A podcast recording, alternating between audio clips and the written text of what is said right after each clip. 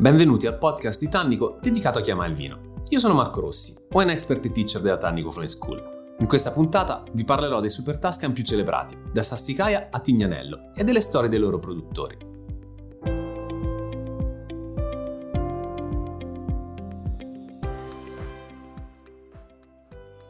L'anima rock di Bolgheri tra Antinori e Frescobaldi. Non è semplice trovare un modo univoco per intendere i super Tuscany. Tanto abbiamo detto che non necessariamente i super Tuscany e Bolgheri coincidono, allo stesso modo possiamo evidenziare come il pregio, il prestigio ma anche l'indubbia qualità e quindi anche un prezzo estremamente elevato siano delle componenti inscindibili del concetto di super Tuscan o super Tuscan.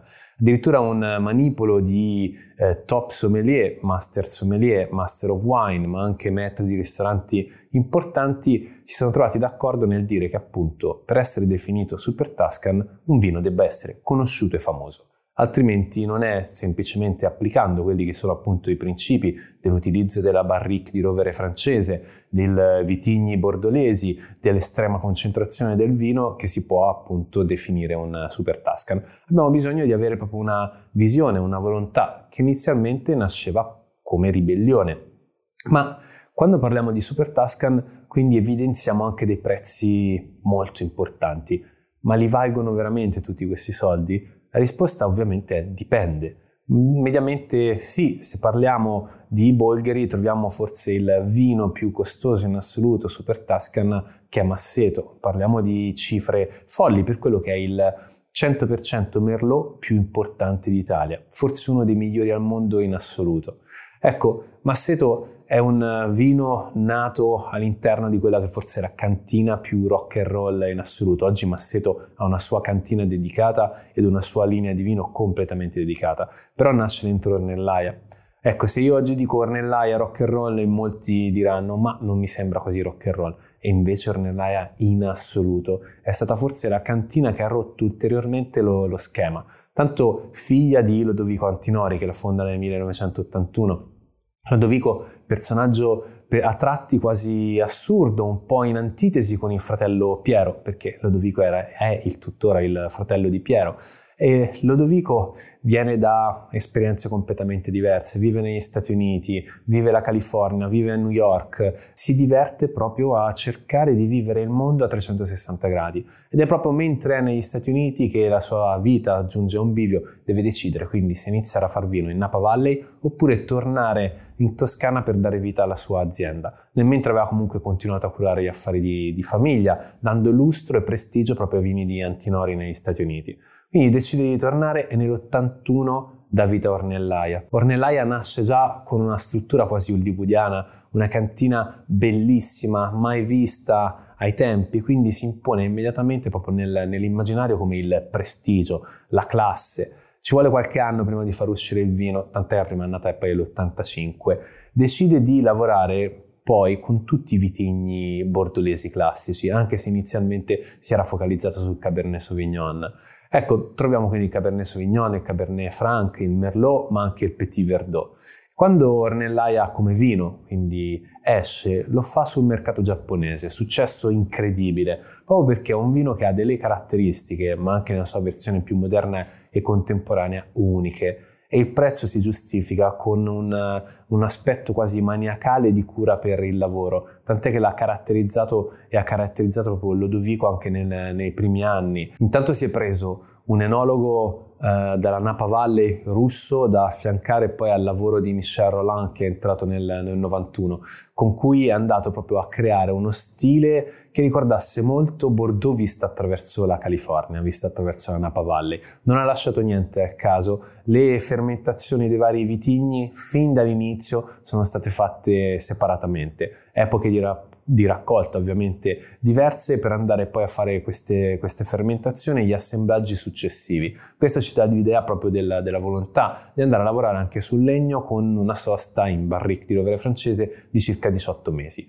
Quindi periodo abbastanza, abbastanza lungo. Questo proprio ha caratterizzato la volontà di Lodovico fin, fin dagli inizi. Ma perché era rock and roll? Era rock and roll proprio in queste sue note note molto particolari, siamo a Bolgheri, ma il vino si differenziava tantissimo. Intanto anche oggi è molto più duro rispetto alla morbidezza che ritroviamo nei classici Bolgheri e nei classici Super Tuscan. La parte balsamica è forse il sopravvento rispetto a quella che può essere la speziatura data dal, dal legno e alla concentrazione del, del frutto. Quindi ne risulta un vino molto particolare perché ha un naso appunto che va verso note eteree, poi abbiamo questa, questa bocca leggermente più spigolosa con una freschezza e un'acidità molto più marcata rispetto ai grandi e ai classici Super Tuscan. Quando è uscito in Italia infatti la critica non lo ha osannato per nulla e abbiamo dovuto aspettare l'uscita di Masseto, quindi del cru di Merlot prodotto sempre da Tenuta dell'Ornellaia.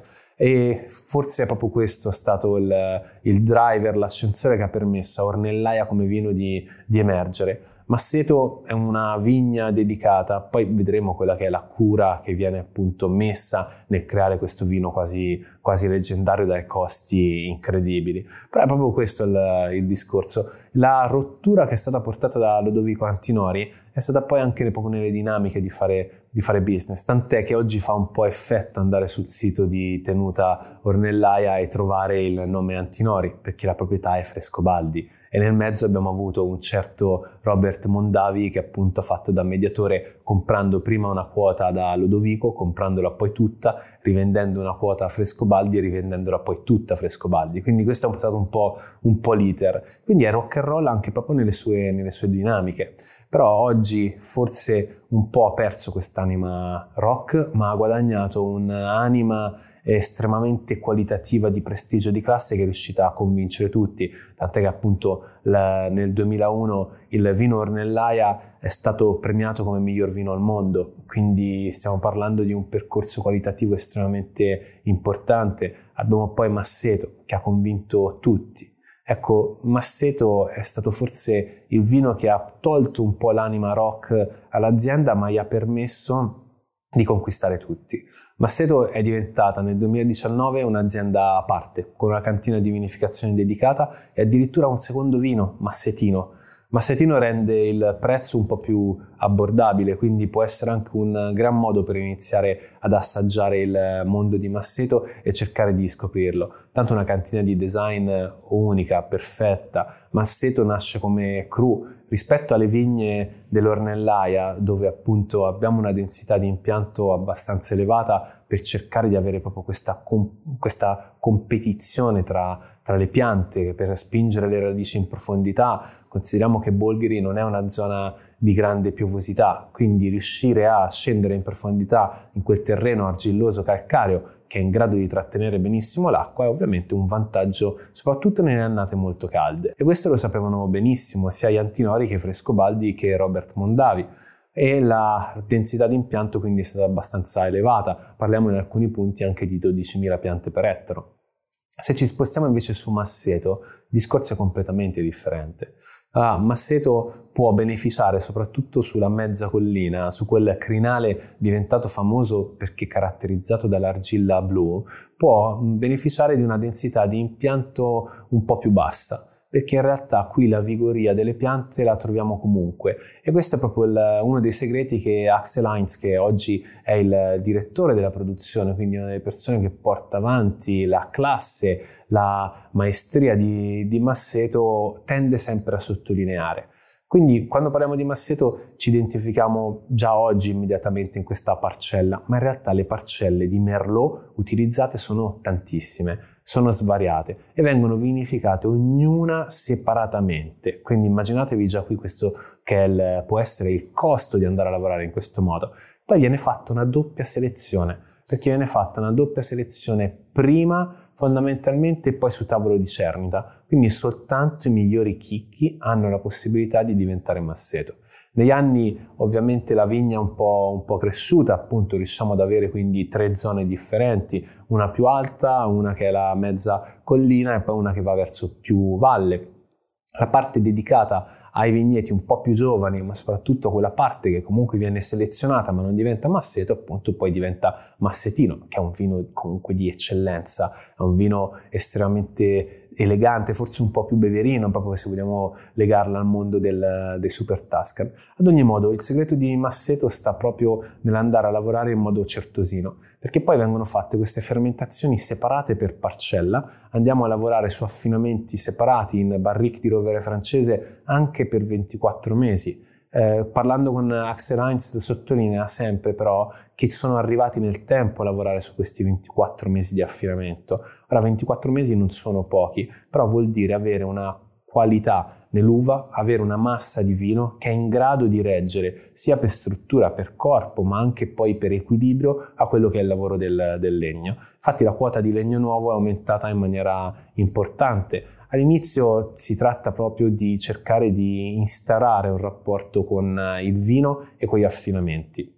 Questo però è, un, è, una realtà che ha visto alcuni dei più grandi enologi appunto alternarsi su quello che è il, il palcoscenico e anche questo ha un valore assoluto perché in nessun momento della vita dei vigneti Ricordiamoci che il vino che beviamo oggi non è frutto soltanto dell'annata, ma è frutto della storia di quel vigneto, quindi di come si sono evolute le annate e di come è stato lavorato il vigneto durante le annate precedenti. Quindi durante ogni annata c'è sempre stata la massima cura e i migliori enologi al mondo.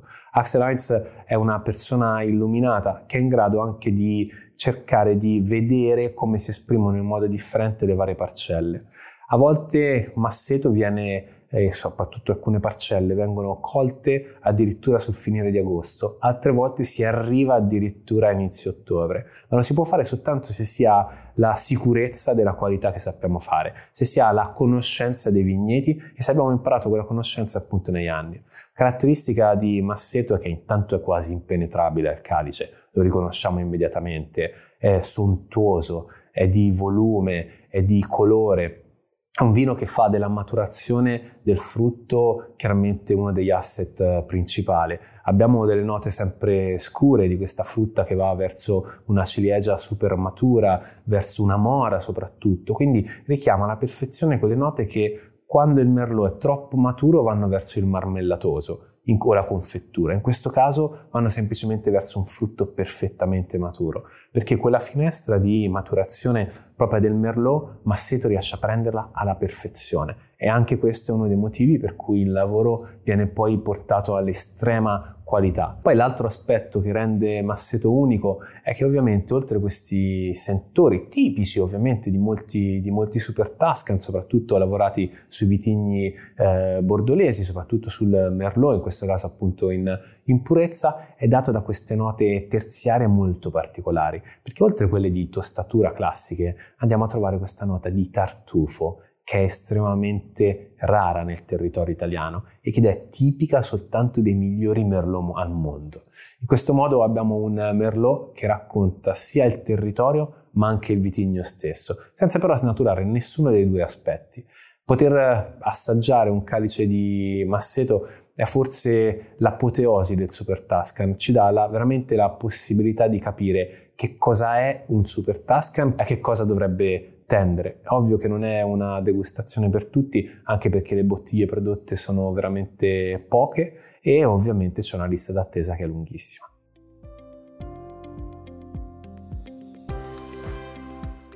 Sassicaia, il miglior vino al mondo.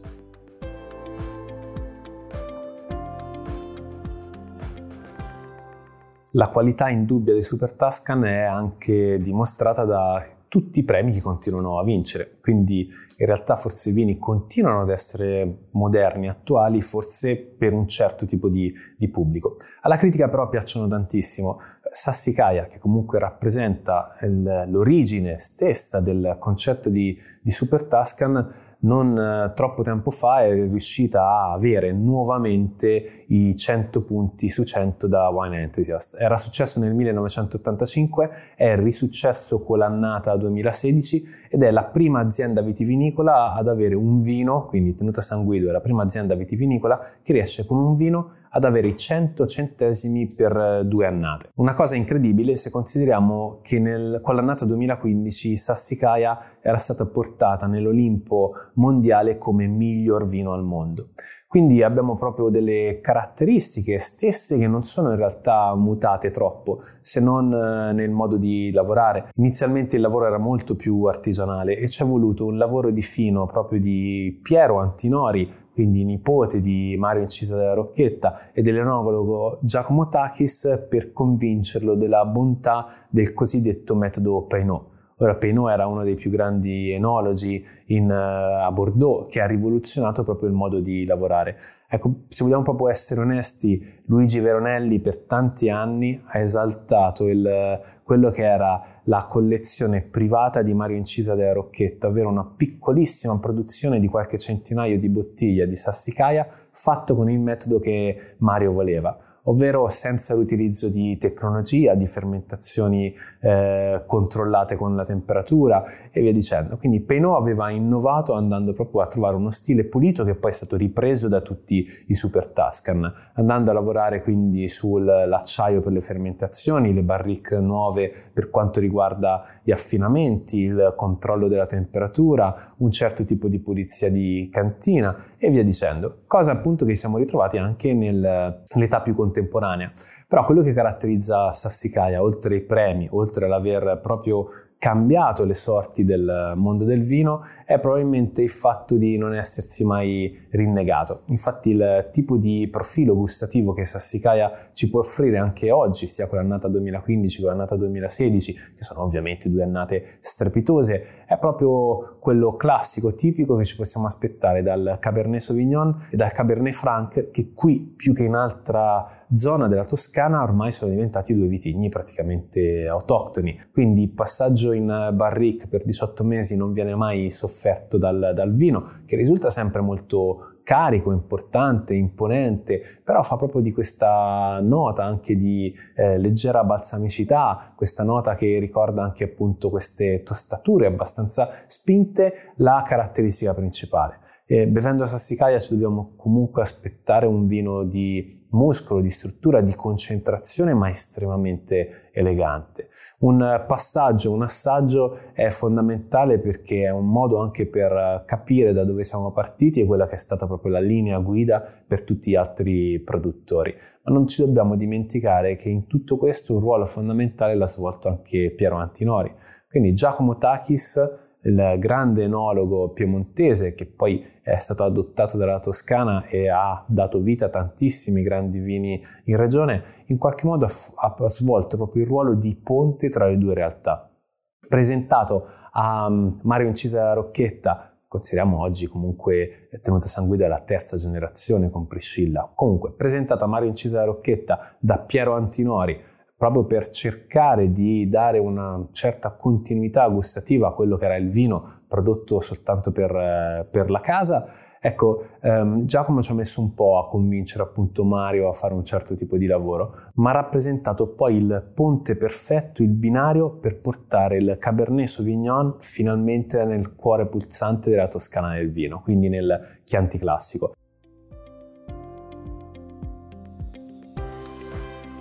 I super Tuscan chiantigiani della famiglia Antinori.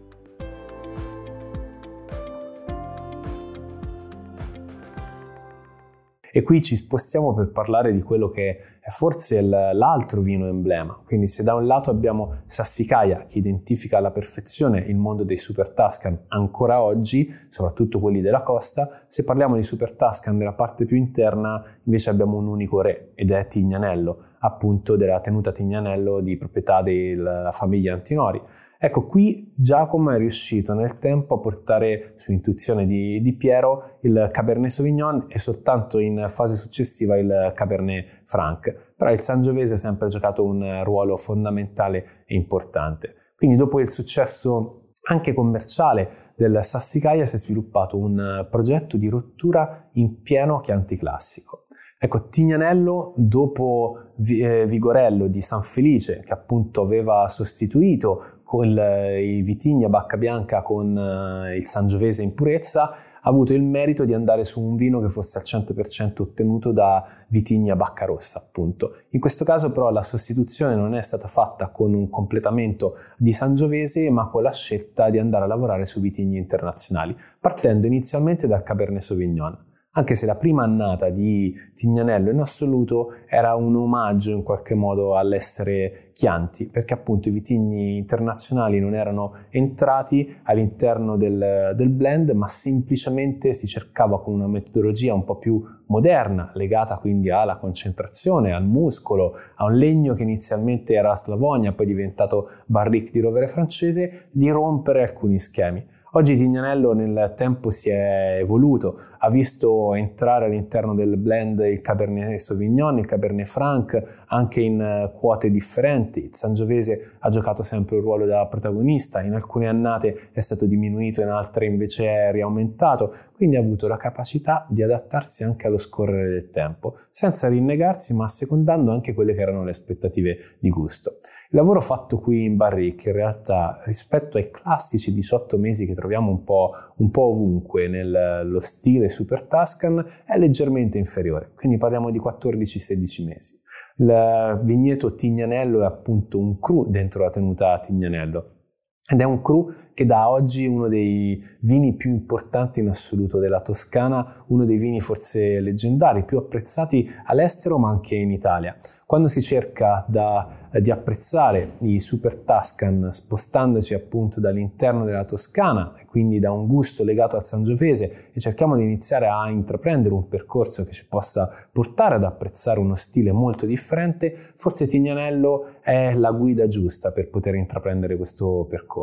Non voglio dire che rimanga nel mezzo, ma sicuramente un Tretonion estremamente importante e dinamico. Ha una cantina di vinificazione dedicata, quindi la cura è estremamente maniacale per andare a produrre Tignanello. E non è un caso che sia stato recentemente inserito tra i 100 vini più importanti in assoluto da mettere da parte e da aspettare, anche perché il Sangiovese è vero che rispetto ai vitigni internazionali tende a essere leggermente meno pronto, meno immediato, quindi a volte un po' più spigoloso, ma dà anche delle prospettive di invecchiamento che sono assai lunghe. E quindi Tignanello è un vino che può diventare quasi eterno, cambiando molto ovviamente nella sua evoluzione. Dall'altra parte, vigneto non troppo lontano, troviamo l'altro cru voluto da, da Piero Antinori, che è quello di Solaia. Solaia è forse proprio l'opposto, è il gioco allo specchio con, con Tignanello. Partito come progetto e come progettualità in una fase successiva rispetto a quella di Tignanello, ha giocato proprio al contrario, partendo dai vitigni come Cabernet Sauvignon e Cabernet Franc e vedendo soltanto in fase successiva una parte di Sangiovese entrare all'interno del blend. La volontà quindi di mostrare quelli che potevano essere le due interpretazioni di un Super Tuscan, ma che potevano essere anche le due interpretazioni di un territorio, come quello del Chianti classico che è in grado di regalare ai vini tantissima freschezza, una sapidità mai vista, tant'è che per cercare di contenere questa freschezza Piero Antinori è stato tra i primi fautori in assoluto della malolattica, a volerla svolgere quindi nei vini eh, necessariamente proprio per addomesticare il Sangiovese. E quindi forse era una chiave di lettura interessante che anche oggi troviamo comunque in Tignanello. Il valore di Tignanello è anche quello di avere comunque una fascia di prezzo rispetto ad alcuni Super Tuscan che ci permette effettivamente l'assaggio, quindi ci permette in solitaria ma anche con qualche amico di potersi mettere a sedere, stapparlo, io vi consiglio in questo caso di dargli un po' di tempo per ossigenarsi, ma soprattutto se avete la possibilità di comprarvi magari due bottiglie, una di tenerla da, da parte per vedere come evolve e l'altra ve la potete godere tranquillamente con gli amici. Solaia rappresenta invece l'altra faccia della medaglia, quindi tende a essere leggermente più pronto, tende a essere, io non voglio dire più piacione, però anche il tempo di permanenza all'interno del legno, quindi del, della barrique di rovere francese, è leggermente più prolungato rispetto a Tignanello, proprio perché è nel DNA stesso di questo tipo di vitigni. Quindi andando a bere Solaia ci aspettiamo comunque ancora più concentrazione, ci aspettiamo un po' più di volume. Abbiamo in entrambi i vini comunque queste bellissime note di evoluzione. Quelle tipiche del Sangiovese diventano veramente nette e evidenti all'interno del Tignanello, mentre quelle che racconta sempre il Cabernet Sauvignon e il Cabernet Franc, con queste note che vanno chiaramente verso una sorta di etereo, vanno a caratterizzare soprattutto quello che è il percorso in evoluzione di Solaia, dove il frutto però ben maturo gioca il ruolo principale e più importante nell'immediato.